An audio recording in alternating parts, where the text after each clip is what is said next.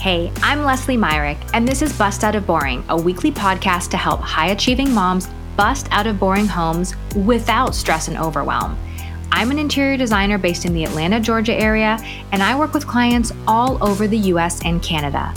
I know your home matters to you, and you want it to be a safe space to rest and recharge with your family. But in between board meetings, church commitments, travel, yoga classes, and cheering on your kids from the sidelines, there really isn't time left to decorate your home and keep your sanity. You know how to prioritize your life and work, and your home is dropping lower and lower down your priority list, and avoiding it is only stressing you out. I can help. Let's bust out of boring.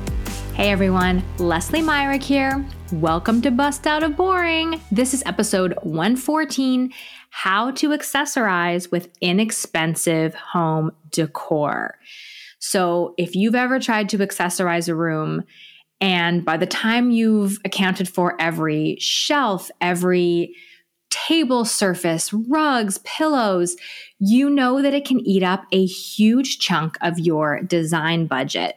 So, I want to chat today about how to include less expensive accessories and still have your home look amazing. I want to make sure I'm clear. While we're talking about how to accessorize with inexpensive home decor, inexpensive Lower priced accessories are only part of a successful interior. You need to layer in statement pieces, things that truly speak to your style as well, whether that's art, whether those are tabletop accessories it's worth it to splurge on a few great accessories that really reflect you and your taste, the colors you love, the textures you love. Maybe it's things you've collected on your travels. Those are going to be the foundation, the really key pieces in accessorizing a room. But we all need those filler pieces, the things that, you know, they're fine, you like them, but aren't the essentials for a room. So when you're accessorizing, Start with key pieces that you love that reflect you and your style and your life and your personality and all the things you love. And then fill in the blanks with less expensive accessories. Let's talk about three things to look for when you are shopping for lesser expensive accessories. And when I refer to you know, less expensive or inexpensive home decor, I'm kind of thinking of the things that you could buy at a mass retailer.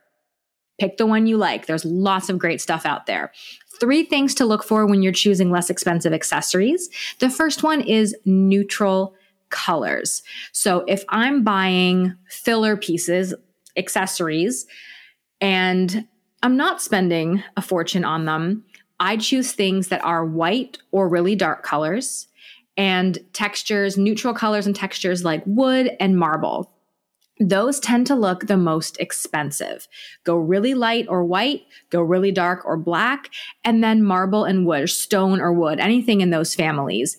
The reason is bright colored accessories are great, but when they're made cheaply, they really look it.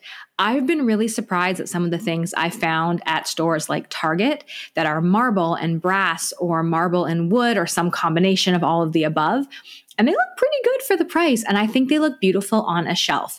So if you're going for cheap accessories, keep it neutral. The second thing to look for is metallic finishes. I mentioned brass earlier. I do think metallics are great filler accessories because they bring a little bit of sparkle, a little light, a little texture. And I love accessories that have rougher, more distressed metal. Maybe it's a hammered finish, some sort of textured finish. Maybe it's black iron, something that is naturally imperfect. Because here's what happens if you try to find a super shiny, inexpensive accessory, unless it's made perfectly, which it isn't because it's an inexpensive accessory, those little imperfections, those warps in the surface, those bubbles, that's what gives it away as a cheap piece. So stay away from cheap, super shiny metal accessories, but look for things that have hammered finishes, textured finishes, something with a little bit of imperfection baked into the design. Those are going to look the most expensive and give you the best visual bang for your buck. The third thing to look for when shopping for inexpensive accessories is texture, texture, texture. Now, if you're already looking for neutrals and metallics, you're probably already finding things with great texture. Think of faux fur, hair on hide, like you know the look of a cowhide rug, marble, wood, metallics, linen, things that are not so perfect and have rich texture. So when they're layered into a room, they really start to just, they feel really good. Not everything is so shiny and perfect, but they have a little bit of a story, a little bit of character to them. Those are going to make inexpensive things look a lot more expensive when you mix them in with your key pieces. And I want to say that again because it's important you cannot just cheap out on all of your accessories in a room. It's going to show that you just went to your local home goods and picked up a bunch of crap.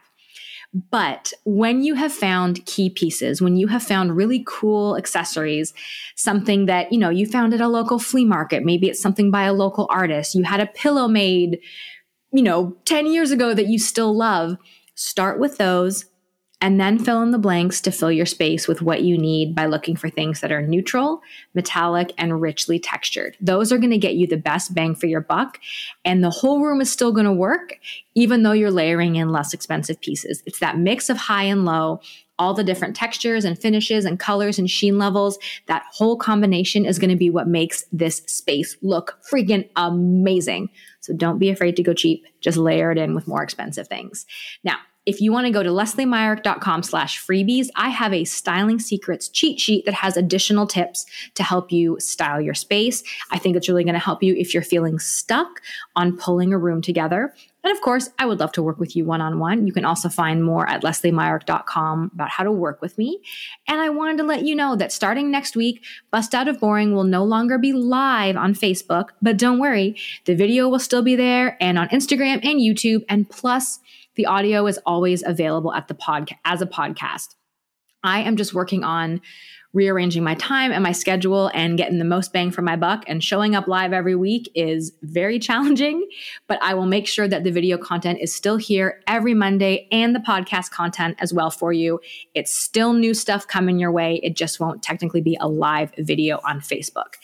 Anyway, all that rambling aside, if I can help you with your design project, let's talk. You can reach me at lesliemyrick.com, and I will be back next week with another episode of Bust Out of Boring. You are awesome. Thank you so much for sharing part of your busy day with me. If you're digging Bust Out of Boring, please subscribe and leave a quick review on Apple Podcasts. I so appreciate you taking the time to share Bust Out of Boring with other ambitious, professional, and high achieving mamas like you. If you want more help busting out of your boring home, you can grab my free interior design budget guide, kitchen design checklist, and more at lesliemyrick.com. While you're there, you can also find out how to work one on one with me for your design project. See you next Monday.